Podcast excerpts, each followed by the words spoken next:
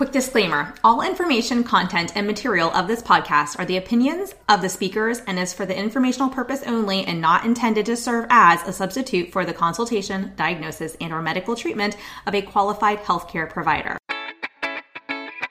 Welcome to the Untethered Podcast. I am your host, Hallie Bulkin. I'm a certified orofacial myologist, feeding specialist, and mentor. This podcast is all about getting your questions answered and collaborating with colleagues to bring you the most up to date information in the orofacial myofunctional therapy, tethered oral tissue, and airway space. I challenge you to keep an open mind and join my mission to get this information out to the masses. Let's get started. Welcome to episode five of the Untethered podcast. Today we are talking about pre-op therapy and why it's necessary before a tongue or lip tie release. So, this is a question that I hear a lot. Is it necessary to spend money and do this pre-op therapy before I have my frenectomy? And I get it. The process can be expensive. It can be something that you know, is not covered by insurance or is minimally covered by insurance. It just depends. But here's the bottom line, and we're going to go through a number of reasons why it's important. Because my answer is yes, it is absolutely important and necessary to have that pre op therapy before a tongue tie release. But we're gonna, you know, I want you to understand that without it, there's a number of issues that actually can occur, and we'll go through those as well. But one being that if we don't have that pre op exam, that assessment before you have your tongue tie or your lip tie or buccal ties released, we have no idea what your baseline is. And we have not prepped you to start your active wound care and your exercises immediately following um, the release. So, let's talk a little bit about that first before we get into some other reasons why it's necessary. As far as knowing your baseline, I can tell you I get calls and you'll hear me discuss this a little bit on some other episodes with some of our guests, but sometimes, you know, us uh, providers who do that pre and post op therapy, we get calls from people who say, Hey, I just left my dentist or my oral surgeon or the ENT's office and got my tongue tie release. And hey, um, they said I should contact you for therapy. Well, yes, in most cases, they actually probably told you to contact us before the procedure. You waited till after the procedure, and a lot of us have very full schedules. So it's hard to squeeze you in within 24 to 48 hours following your release, which is when you absolutely should start your your exercises by. Otherwise, you you know you may have a higher chance of reattachment um, you may not get the best outcomes because you haven't started moving the muscles the way that they need to be moved you know immediately following the release there's just a number of things that can happen that basically means you're not maximizing the results that you can get from this procedure you just put yourself through, right? And I know that I'm speaking, um, I may be speaking to professionals and to individuals who are not, you know, professionals in this space, but who may be parents of young children, or you might be going through a release yourself, or you might be a professional like myself who has gone through a release myself and to and both of my kids have had their tongue tie released. So I'm speaking to everybody. This is not targeted at like one person. This is general information that I want everybody to hear because I even get it from providers who are not aware that you know it's necessary to have that pre-op and post-op. And so what i'm sharing here with you is both it's a culmination of what i've learned from my own clients from doing this myself by putting my own children through the procedure um, which was necessary for both of them and from you know, working with clients and seeing when a client calls me post op who has not done any pre op and who I'm trying to squeeze in within 24 to 48 hours, which is not always possible, especially when, you know, I have one of my release providers likes to do them on Thursdays and I don't work on Fridays. So when you come, when you call me on a Thursday after you've left the office, there's an unlikely chance I'm going to see you before the following Tuesday if I can even squeeze you in, because that's my busiest day of standing clients. So, you know, you have to consider the fact that it's not like you can just pop in like you're going to get a manicure or pedicure and have some post op exercises thrown your way. It's much more involved than that. So, let's talk about getting your baseline. When I do an assessment, I'm looking for what is, you know, your current range of motion, what is your current function. I'm looking at all the parts of the orofacial musculature. I'm looking at how everything works independently of, of each other. I'm looking how it all works, you know, integrated together. Um, I watch you eat a snack and drink from an open cup. I mean, I do things where I'm not just listening to how you speak and I'm not looking, I, I'm not just asking you to move your tongue left and right and stick it in and out. I'm looking at what, like I said, what can you do independently? And, you know, what can your tongue do independent of everything else surrounding it? But also, what can your tongue do to help you chew, swallow, speak, you know, all of the above. So that's a really important thing to consider. Now, my assessments, and I know many of my colleagues' assessments, also look at airway. We're not just looking at how you produce your speech, how you chew, and how, how you swallow your foods. We're also looking at your airway. And that is a really important thing to consider because you'll hear me say this 500,000 times over.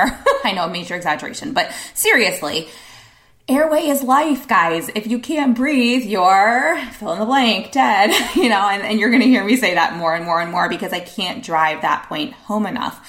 We need air. We need oxygen in, you know, to live. So if I have concerns and I have ways of testing, you know, to see if your nose, if you're able to breathe through your nose and how easy it is to breathe through your nose and, you know, are you breathing through your mouth? Is the mouth open when you're sitting in front of me? How much is it open? Is it just like zero to three millimeters or are we talking like 10 millimeters?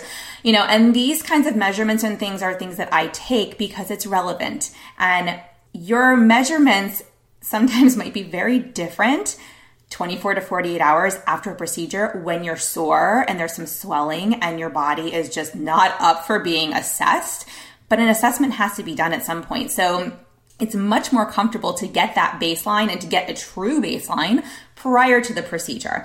Now, it's also recommended after we get that baseline that we tailor a program to you. So you'll also hear me say this, you know, I, I might have a sheet of pre-op exercises that I give to people, but I don't give everybody every exercise on that sheet. I tailor it to your needs. And then within each exercise that we're working on to gain range of motion and to gain some, you know, lingual independence, um, how help you use your tongue independent of the other orofacial structures, you know, we're looking to see what are you doing? What compensations are you making? And how can I tailor this to you to break you free of those compensations to the extent possible before your release so that we can gain the best range of, of motion and gain the best function pre release?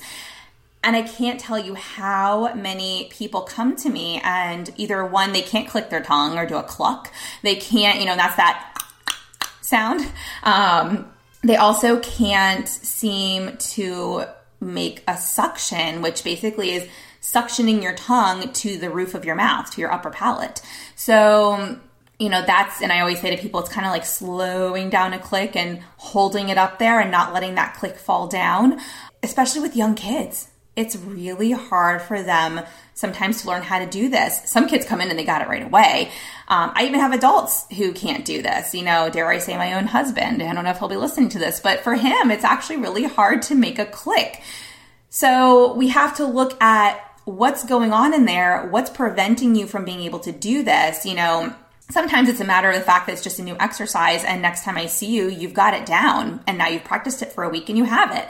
Sometimes I get you know, kiddos or even adults back in here a week later and they still can't do it and they are trying to like tense their entire face, not trying to, they're actually tensing their entire face. Their their neck muscles are tense and their cheek and their chin and you know all the surrounding muscles. I see everything tensing up in order to try and pull the tongue off the floor of the mouth and hold it up in the top of the mouth. That is not helpful and that is not what we want. So we have to work together to figure out why is your body trying to compensate like this? And I can tell you it's probably because you have a restricted frenulum under your tongue. Um, and that tissue is really hard for you. You might actually feel a physical pull and it's hard to like elevate that tissue up. But we don't know this unless I assess you beforehand and get you figuring out how to release the tension in the surrounding muscles and do more of a what I like to call like a gentle suction or cave. So you know, this is really, really, really important. Um, I can't drive this home enough. And so, you know, in addition to that, it's also really important for, especially for young children and anybody who has any type of a sensory processing thing going on, to build that rapport because there's no way you're going to let me in your mouth post op when you don't when your tongue doesn't feel its best if you don't know me, we haven't done this before, it's brand new. And so sometimes with those sensory based cases, we really need to do a little bit extra pre op because we're also desensitizing them to us going in the mouth or us lifting the tongue up or us, you know, basically preparing them to have the release provider go in their mouth. Um, I've had some kiddos where we knew there was a sensory feeding component. They didn't mind us going in the mouth. However, when they got into the chair, you know, as as they got further back in doing the release, the release provider said, you know, I, I, the child was about to vomit. Like we couldn't go any further, and this might warrant a second release down the road. But at least that release provider was reading the child's cues and knew when to stop based on that child's responses.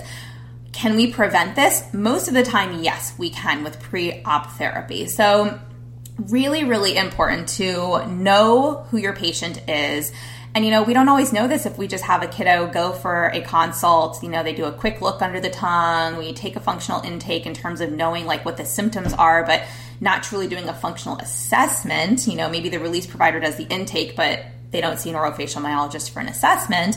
Um, and the child gets put into the chair and they freak out because you've now put them on their back. So now, you know, vestibular system is kind of like what's going on and we are trying to lift their tongue up. And hey if they have added breathing issues airway issues and the tongue is now falling to the back of their mouth we are totally sending that patient into fight or flight mode. And you think you're going to get a successful release when you're doing that? Absolutely not.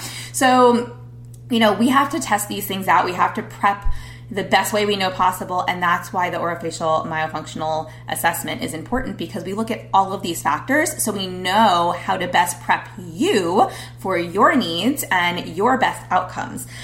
So, yeah, so basically, this, you know, we want to gain the most function before the release that's possible. And this, in turn, as you're hearing me say, helps the release provider give you the best release that they can.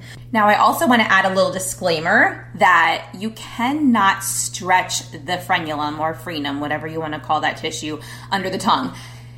It may appear as though we stretch it following preoperative therapy because we're reducing or sometimes eliminating the tension in the surrounding muscles and orofacial structures. And so, if we're able to reduce those compensations and help you relax everything else a bit more, sometimes it appears as though you've gained, right, range of function, range of motion. Um, your tongue is able to lift higher in your mouth, suction a bit more. And so, it might look like you've gained a few millimeters, but that's not actually stretching that tissue that, you know, under the tongue. It's just relaxing the surrounding structure. So I want everybody to understand that because you cannot stretch that frenulum on its own. Um, so I want to put that just put that out there. Um, now the next thing that we want to talk about is, and we did talk about it a little bit, but prepping your body for what's to come. Right. It's best if you practice these exercises beforehand because, you know, how are you going to feel if you're doing it for the first time following the procedure. Probably not too good you know so we want to actually avoid that. We want to help you do these exercises beforehand so they're second nature for you and the way that you need to do them for your current situation.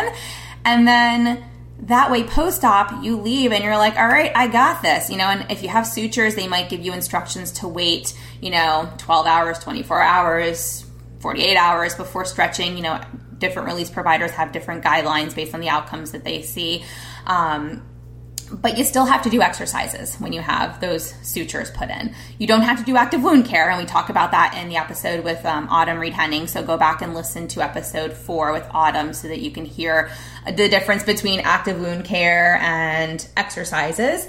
But the bottom line is, regardless of whether you have sutures or not, you're still going to have a post op protocol that you're going to need to follow for yourself. And what that looks like is going to be based on your pre op protocol. I also think when I had mine done, I thought that the coolest part was that I could feel the difference in the range of motion and what my tongue could now do when I moved my tongue around and tried to poke it into my cheek and, you know, pull it back, retract it and stick it out and move it all around in my mouth. I really felt a huge difference. And I was like, wow, like look how far my tongue can go now. Um, I actually, I also have videos of this. So maybe I'll share that one day over on the Facebook page or, you know, send it out to those of you who are on the the mailing list so that um, the email list so that you can see my results um, we also happen to record my release which i would not share without the permission of my release provider but i've got it all documented because i was just so curious to see you know what they were doing and i know my release provider talked, you know, spoke his way through the procedure and what he was doing.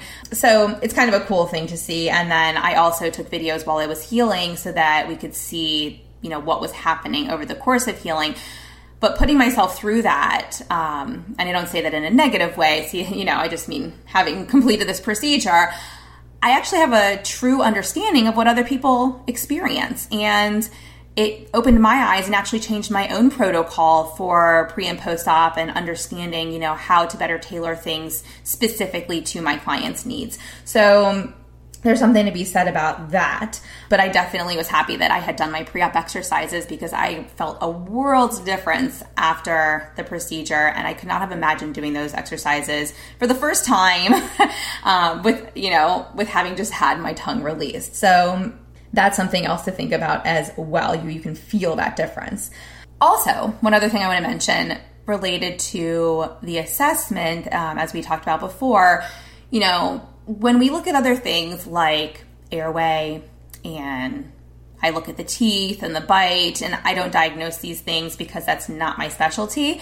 However, I still look at them because sometimes I can see enough to know mm, this palate is high and narrow, or mm, this palate is really, you know, I'm not sure the tongue has enough space to rest in the palate, and let's get a, an opinion to see what the best course of treatment would be for this patient because maybe they need to have some expansion done before we release their tongue. Not everybody should go in with a tongue tie first, but we don't that's case dependent. We don't know that without pulling in other providers. And or maybe somebody has a really restricted airway and they have sleep apnea and they have enlarged tonsils and I'm looking in the back of their throat and I'm seeing these huge, you know, blueberry sized tonsils that are touching each other. And I, I get reports that this client is snoring at night. And sometimes I've actually had kids sit in front of me, um, or even adults who have an open mouth posture, and I can hear them breathing. We should never be able to hear you breathe like,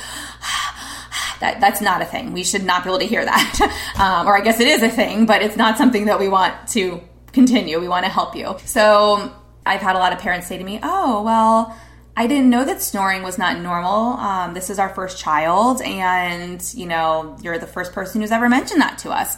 Well, I'm the first person who's ever asked them about how their child sleeps to it, to the point of breathing. Not, you know, oh, do they just wake up at night and oh, it's kind of a pain because they don't sleep and they wake you up, and oh, let's work on, you know, uh, sleep training them so that we can get them back to sleep. Well, there's probably a reason after a certain age, you know, after at least for my kids, you know, uh, my first was sleeping really well after like four and a half months of age. She would sleep 12 hours through the night. And now um, my second one took a bit longer, but closer to a year or so, she started sleeping longer stretches throughout the night and now sleeps about 11 hours at 16 months of age.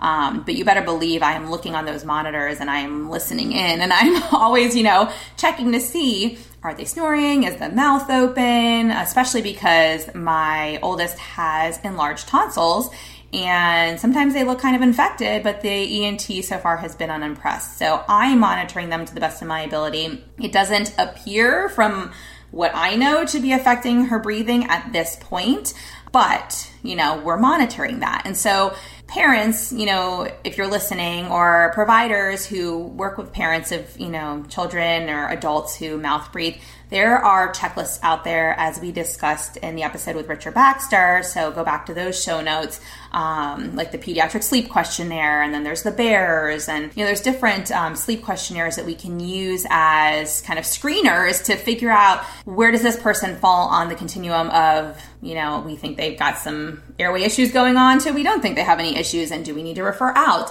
And then the challenge becomes finding a, a airway centric ENT to refer to because not all ENTs are quote airway centric unquote and i know that's that's a whole other topic for another day But, you know, you have to think about other specialists that somebody might need to see. There might also be a need for some body work. So if you're if you or your patient are having trouble releasing some of those compensations or the surrounding muscles, body work sometimes can be necessary with a craniosacral therapist or a chiropractor who's trained in this area or um, an osteopathic doctor. You know, there's different types of body workers out there that do, you know, I personally even have a physical therapist, two physical therapists actually, who I guess initially trained through the Postural Restoration Institute, PRI, but they also have additional trainings related to this space. And, you know, one of them, the one who usually works on me, it's amazing to see like how he can go up on my head and be like, uh huh, uh huh, okay. And he goes to somewhere down on my body. He's you know, touches like a, a pressure point, or I don't know. I, am this is totally not my area, and I'm probably using all the wrong terms. Um, full disclaimer there. But to see what he's able to do, and I leave there. I mean, he barely. I, I always say he barely touched me, and I leave there feeling like I had a full body massage. I mean, my entire body is just seems to be more relaxed and in, in alignment, and I know that that also improves my airway. And I've actually also worked on diaphragmatic breathing. the myofunctional therapist who is a speech pathologist who works on breathing with their clients had to work on it herself. And it's still something that I have to kind of do check ins on once in a while. But I had to work on moving my breathing from my chest up and you know my clavic my uh, clavicle my clavic- clavicular area down to my diaphragm to do true diaphragmatic or belly breathing. And that was something that I really worked on prior to my second pregnancy because that was really important to me with everything that I've learned. Um, but that's that's an episode for another day. So Bottom line is that all that we've talked about today helps to make the procedure and the outcomes surrounding the procedure most effective.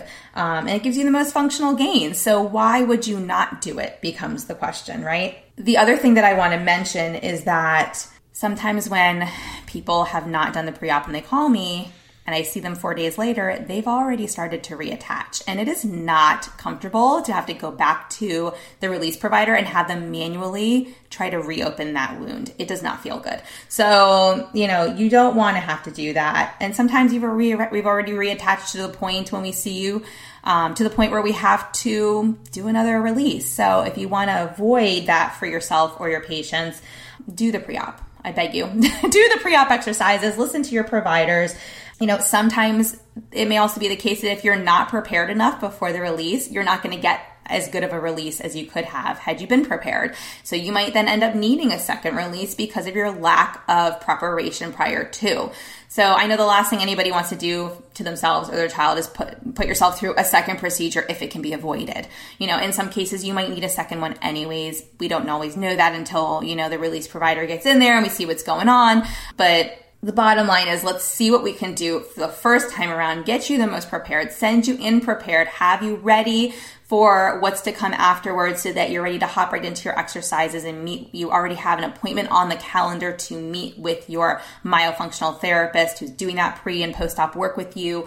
That is the best case scenario, as well as ruling out anything else that should be taken care of before you have your release, which you're not going to know about necessarily until you've had that assessment, um, which again needs to be done pre op. So I hope this helps and I hope this information makes sense as to why some of us are really adamant about needing that preoperative therapy before frenectomy. Have a great day, everybody. We'll talk soon.